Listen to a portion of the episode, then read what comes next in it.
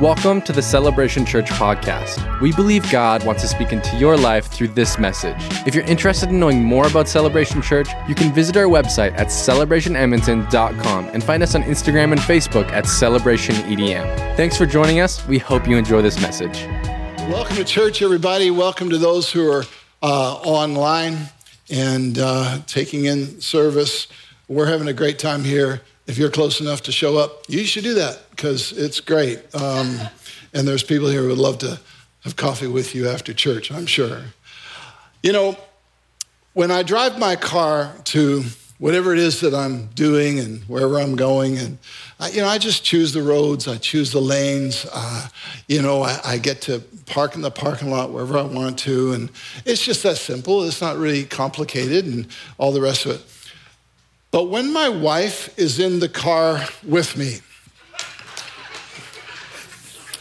is going to be good, but it's going to cost me, okay? So just hang in there. You would think I've never driven a car before. Take this road. Why did you turn here? I always go the other route. Get in the other lane, it's faster. Why are you following that car? Look at that car. Anyone who buys a car like that never drives the speed limit. These are actual quotes, by the way. Hurry up, you can make that light. Park closer. Why, why are you parking over here? I have to remind her, you are a passenger in the passenger seat. I'm in the driver's seat. Hence, I get to make the decisions when it comes to driving unless you want me to pull over and we change seats. But we do something like this when it comes to our walk with God as well. We live with the struggle to give direction rather than to follow direction. Today, we're going to have a look at the life of, of Peter and the struggle that he had in that area. We're going to be starting in Matthew chapter 16 and verse 13. Now, when Jesus came into the district of Caesarea Philippi, he was asking his disciples, Who do people say that the Son of Man is? And they said, Some say John the Baptist, others say Elijah, still others Jeremiah or one of the prophets. And he said to them, But who do you say that I am? Simon Peter answered, You are the Christ, the Son of the living God. And Jesus said to him, Blessed are you, Simon Barjona, because flesh and blood did not reveal this to you, but my Father who is in heaven. Moving forward in this passage, from that time, Jesus began to show his disciples that he must go to Jerusalem, suffer many things from the elders and chief priests and scribes, and be killed and be raised on the third day. Peter took him aside and began to rebuke him, saying, God forbid it, Lord. This should never happen to you. But he turned and said to Peter, Get behind me, Satan. You are a stumbling block to me. You are not setting your mind on God's interests but on man's. Just look at the way Peter goes from this place of, of revelation and understanding about who Jesus is to shifting to offering advice. I mean, he's at this moment where he says, You're the Christ, you're the Son of the living God, you are divine. That's who you are, Jesus. Oh, by the way, could I please give you, give you my opinion about what you just said? And I, I kind of feel like you're missing it here, Jesus, but you are the Son of God, divine, you are awesome. But I'd like to tell you how I think you should be running your life, and I, I don't really feel. And this is this thing that's going on here. And Jesus' uh, response was to point out where he got off track. He said, Listen, you're not setting your mind on God's interests, but on man's. And you're becoming a stumbling block through self interest. Self interest. This is the struggle that all of us face when it comes to walking with God. We all have our personal interests, we all have what we would like Jesus to support in terms of our interests.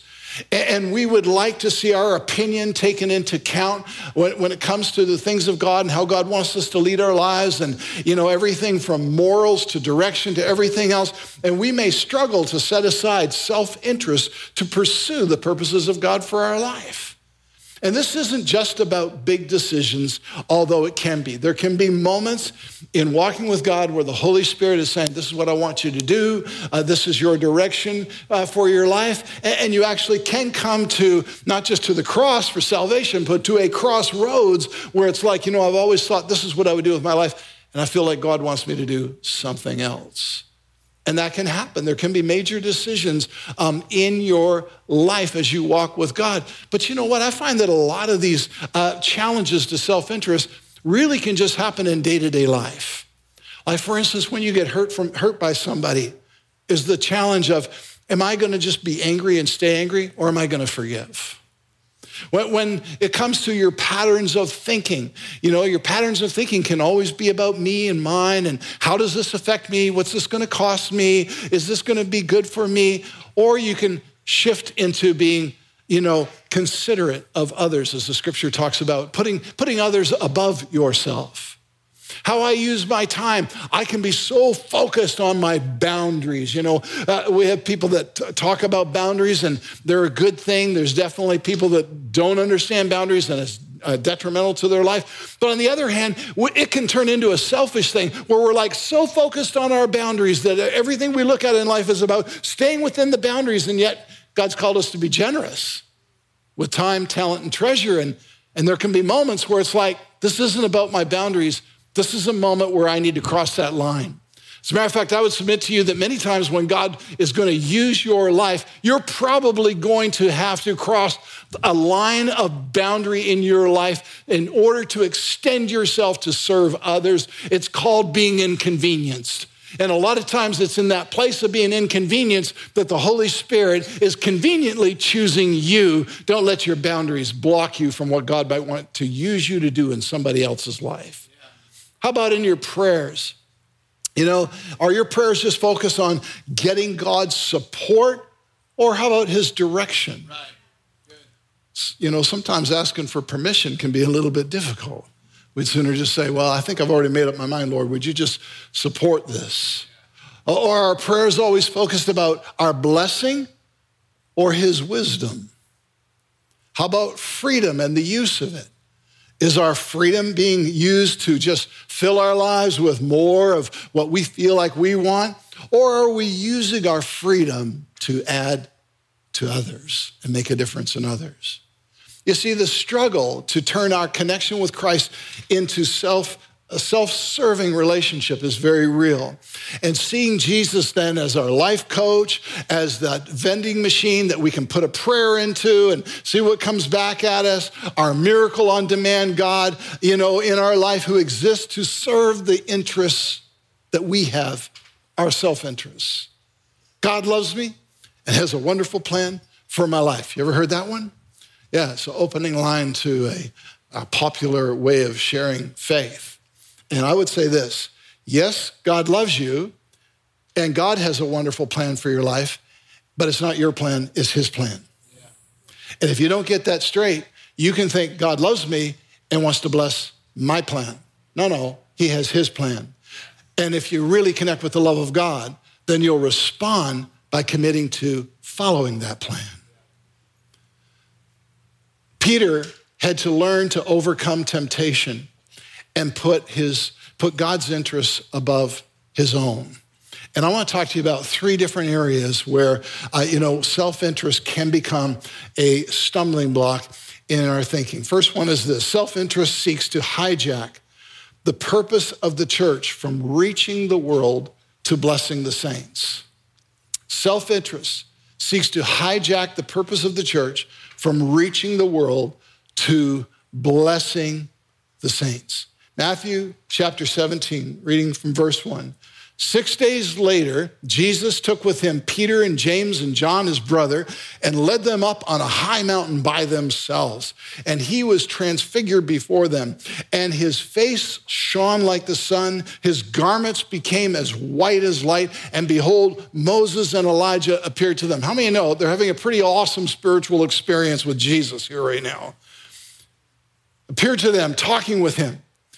Peter said to Jesus, Lord, it is good for us to be here. If you wish, I will make three tabernacles here one for you, one for Moses, one for Elijah.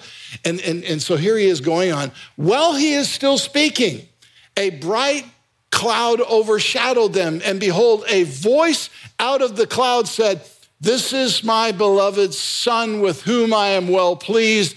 Listen to him. As God politely telling Peter, shut it. But this is Peter turning a spiritual experience into something that he could, you know, just continue to, uh, you know, to experience, to deliver. Uh, you know, he just wants to continue to have what he's having in that moment. And there are plenty of times in our walk with God as believers where we will have experiences that we could call them tabernacle, but I'll use a different word. I'll say the word contain experiences that we want to contain in the same way that Peter's like, let's contain this, let's build these tabernacles. We too can have experiences with God where we're like, God, can this just go on forever? Can, can, we, can I have risen camp every week? And the staff said, no. Okay, moving right along. oh my gosh. Uh, can we just bottle this and have it over and over again, Jesus? You know what? I remember a moment in worship uh, when we were back on 99th Street that uh, I'd never experienced it and, like that and never experienced it since. And we, we had put into the, the worship set, and I'm not saying this is the why, I'm just saying this is what had happened, but we put in a portion of an old hymn with lyrics, Holy, Holy, Holy, Lord God Almighty. And, and as we were singing, there was this awesome sense of God's presence that just filled the place. It, it was like someone just walked into the room. And, and there was this, this almost felt like tangible but very evident presence of, of the Holy Spirit, of the holiness of God, all of that. And you know, without prompting, without saying anything um, to to you know inquire or whatever, after the service, one of the people on the worship set said, "Did you did you see that?" Did, did, you, did you feel that? Did you, during that particular, did you connect with that moment that that, and they understood exactly that this had happened and, felt this very, very same experience and described it the same way that I had experienced it as well. And it was like, oh, man, this was, this was amazing. This was amazing. I wish I could just bottle that and pour some on you every week. I also wish that we could just choose to sing this particular song and it would guarantee the same experience with God every week. But the idea that special moments in God's presence are self manufactured is wrong. Special moments in God's presence are not self manufactured, they're just sought after. That's how you get them. The reason for the young people that are here that you had a special moment with God last week is because you went looking for it. It's not something we can just kind of manufacture. It's sought after. The Bible talks about if you seek me, you will find me when you search for me with all of your heart. When you're going after God saying, I need direction. When you're going after God saying, God, I, I need your healing. God, I need you to move in my life. God, I need you to change your, I need an experience with you. I need to be touched by you. It's when you're seeking after God that you will have a moment with God. Special moments come in God's presence when they're sought after. And maybe you've felt this before and you, you thought to yourself, if we could just repeat what we had at church that Sunday, if, if we could just repeat what we had in that service, whether it be at Risen Camp or wherever, if, if we could just re experience what we felt in that moment of worship, if we could just relive, if I could just relive what happened when that person prayed for me. The problem with containing a spiritual experience is our temptation to make it the focus and purpose of our life. And to make it, for that matter, the focus and purpose of church.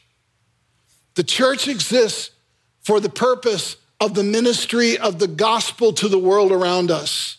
It is outward in its focus. That's when it's healthy. Our temptation, however, is to make it inward. And like Peter, who goes, Hey, Jesus, we're having a great time here. This is awesome. Can, can we just make this our priority? Can we tabernacle contain this? Can we make this our priority? And God's answer was to end the vision and then tell Peter, listen to Jesus. Encounters with God are a preparation for you to encounter the world around you with power and confidence. I want to say that again. You got to get this. Your encounter with God is in preparation for you to encounter the world around you with power and confidence. It's not about the experience for the sake of the experience. Your experience here is to better prepare you for what you're going to be going through out there. Oh, by the way, here's the other thing about idolizing experiences is then you think you have to continue to have them in order to follow Jesus. Yeah. I got to talk to the risen youth a little bit that are here so you know this. You may have already noticed that last week wasn't like camp week. And a month from now will not be anything like camp week. You're going to be living in what we call reality. but because it doesn't feel like camp week, doesn't mean Jesus isn't in the room or that he isn't in your life.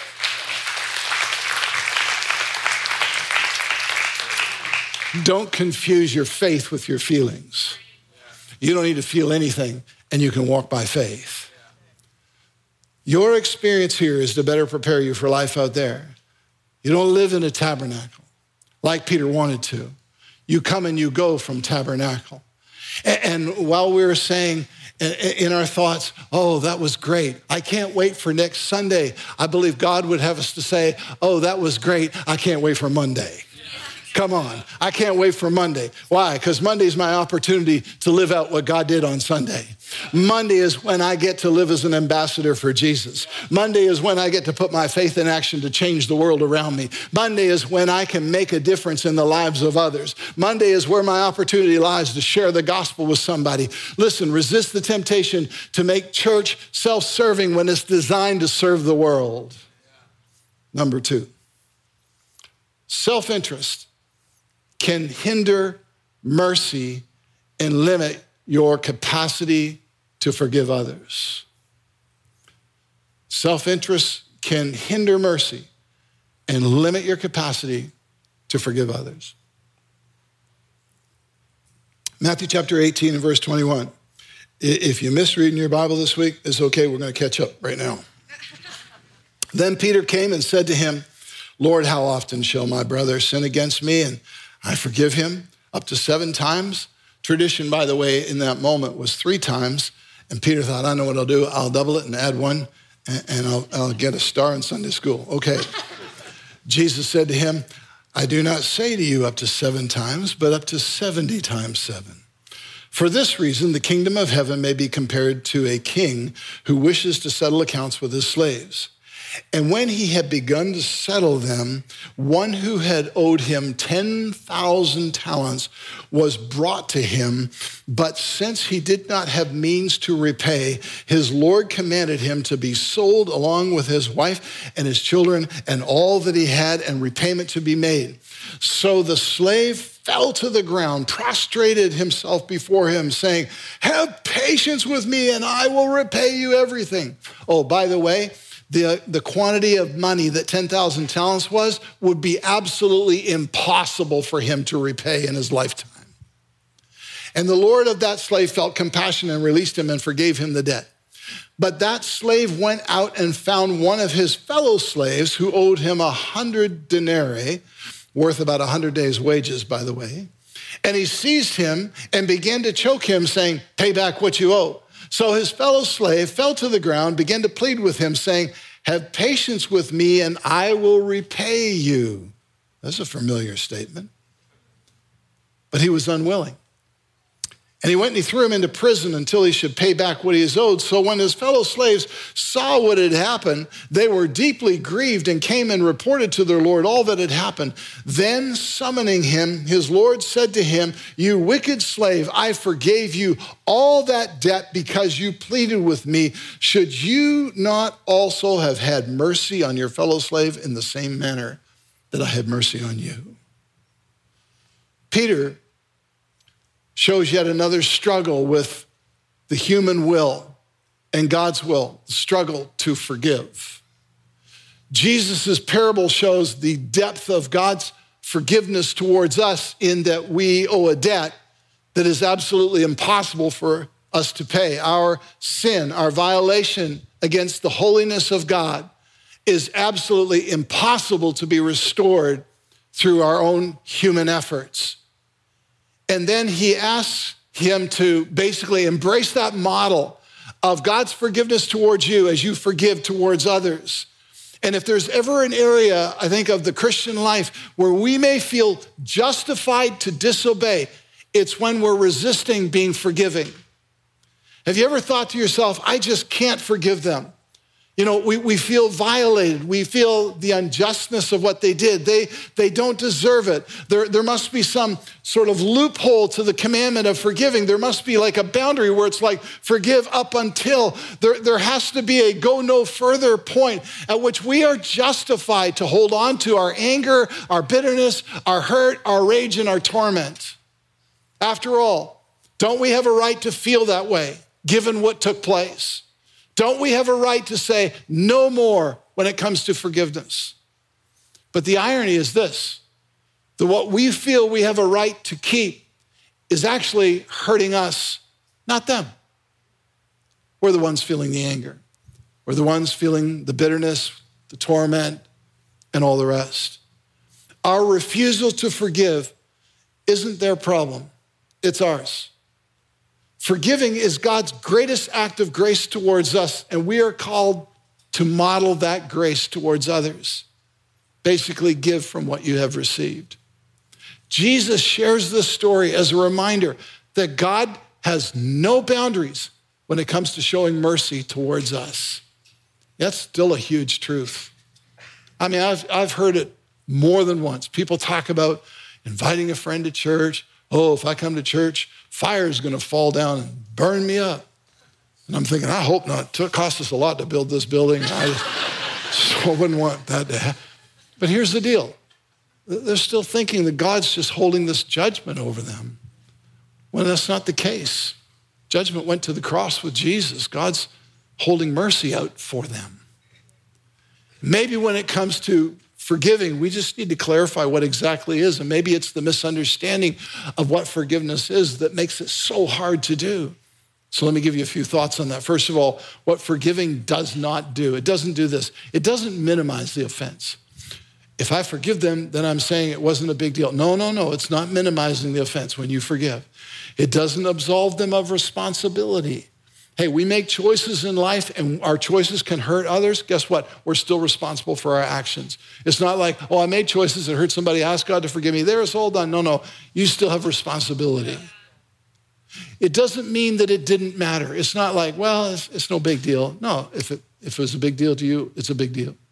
It doesn't mean we continue the relationship as though nothing had ever happened. And I think that's a, a fear people have. Oh, if I forgive them, then I need just to continue to treat them on the same level. No, no, no. Trust has been broken. Trust has to be restored. It's not immediately handed back. What forgiveness does do for you is this forgiveness releases you from anger. Forgiveness releases bitterness out of your life. Forgiveness releases the torment. Forgiveness gives opportunity for healing, it gives opportunity for a restored relationship. It refuses to relive the event. Because I don't know if you've noticed, but if you haven't forgiven, you're still living in that situation. Yeah. It, it lives, forgiveness lives in the present instead of in the past. Because what you haven't forgiven, you're still holding on to, you're still living in the past. Mercy means we stop saying, You owe me.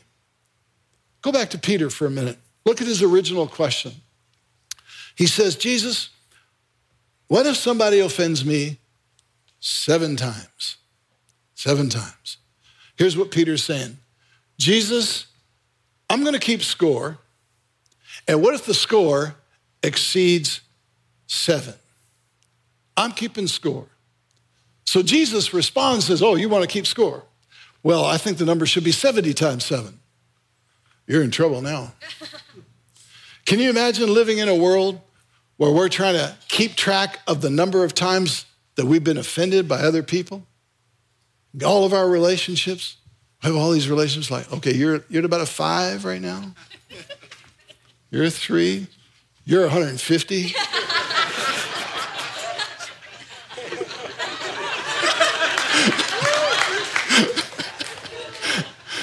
crazy.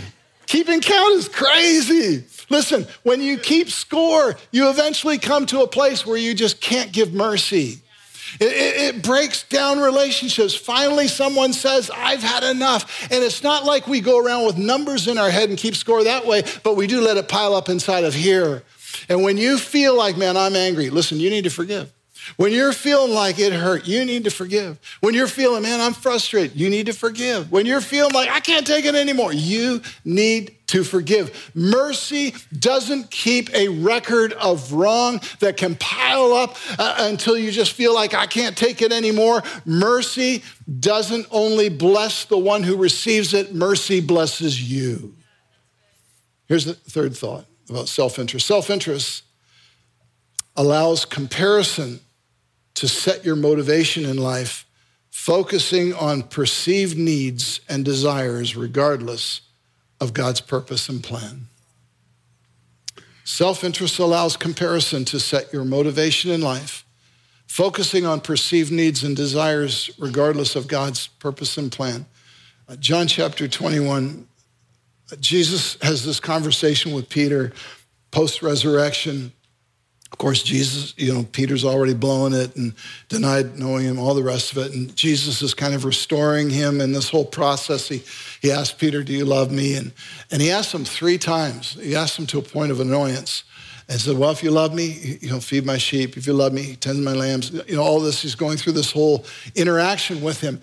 And, and then he says this in, in verse 18 Truly, truly, I say to you, truly, truly, I say to you, God loves you and has a wonderful plan for your life. No, that's not what he says, is it? He says, Truly, truly, I say to you, when you were younger, you used to gird yourself and walk everywhere you wished, but when you grow old, you will stretch out your hands and someone else will gird you and bring you where you do not wish to go. Now, this he said, signifying by what kind of death he would glorify God. And when he had spoken this, he said to him, Follow me. Let's pause for a moment. This is, this is huge stuff. Jesus is having this interaction with Peter. He's commissioned him to, to ministry. Do you love me? That should be your motivation, right? Oh, by the way, Peter, when you get older, they're going to tie you up and you're going to go where you do not want to go. You're going to, you're going to be a martyr. Now follow me. Here's what you need to understand. If Peter hadn't have embraced it, let me say it differently. Because Peter embraced it and was willing to be a martyr for Jesus, it removes all doubt and gives you all reason to believe the gospel that Christ came, died, and rose again from the grave.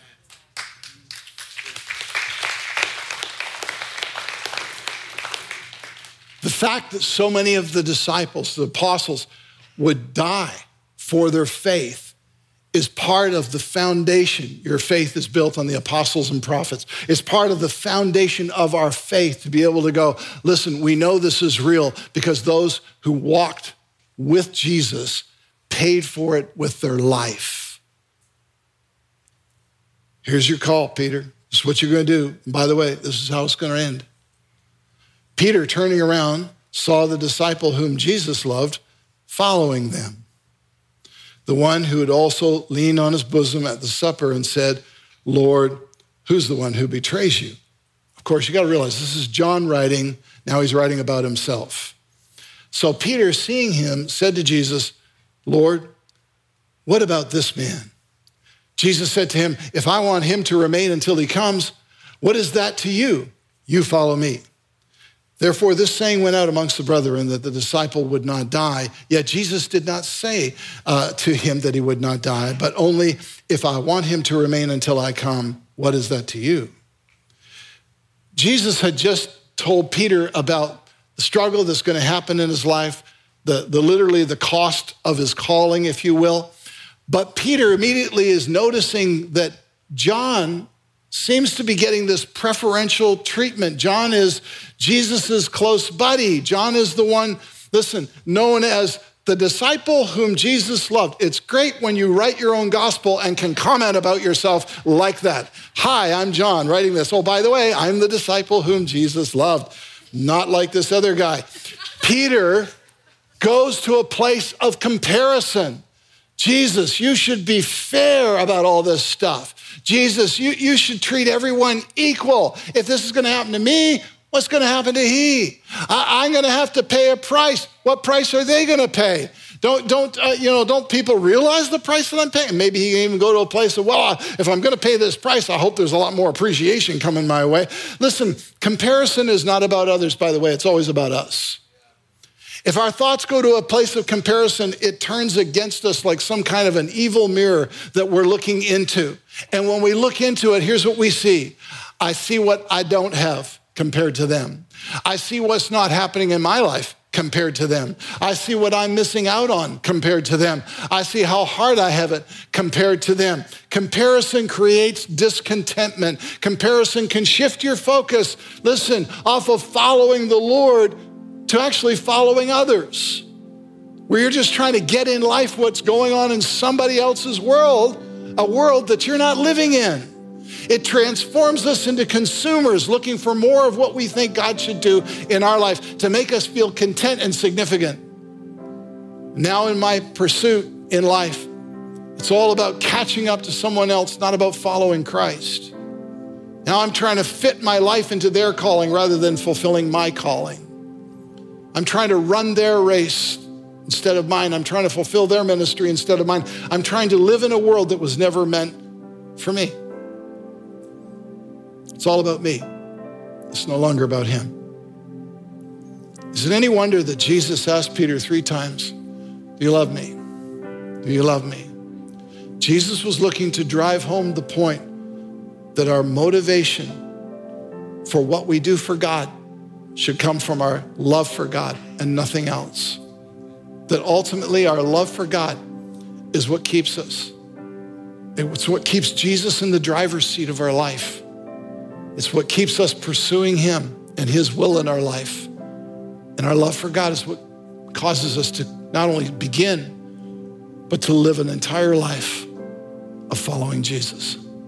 Let's stand as we take a moment to pray.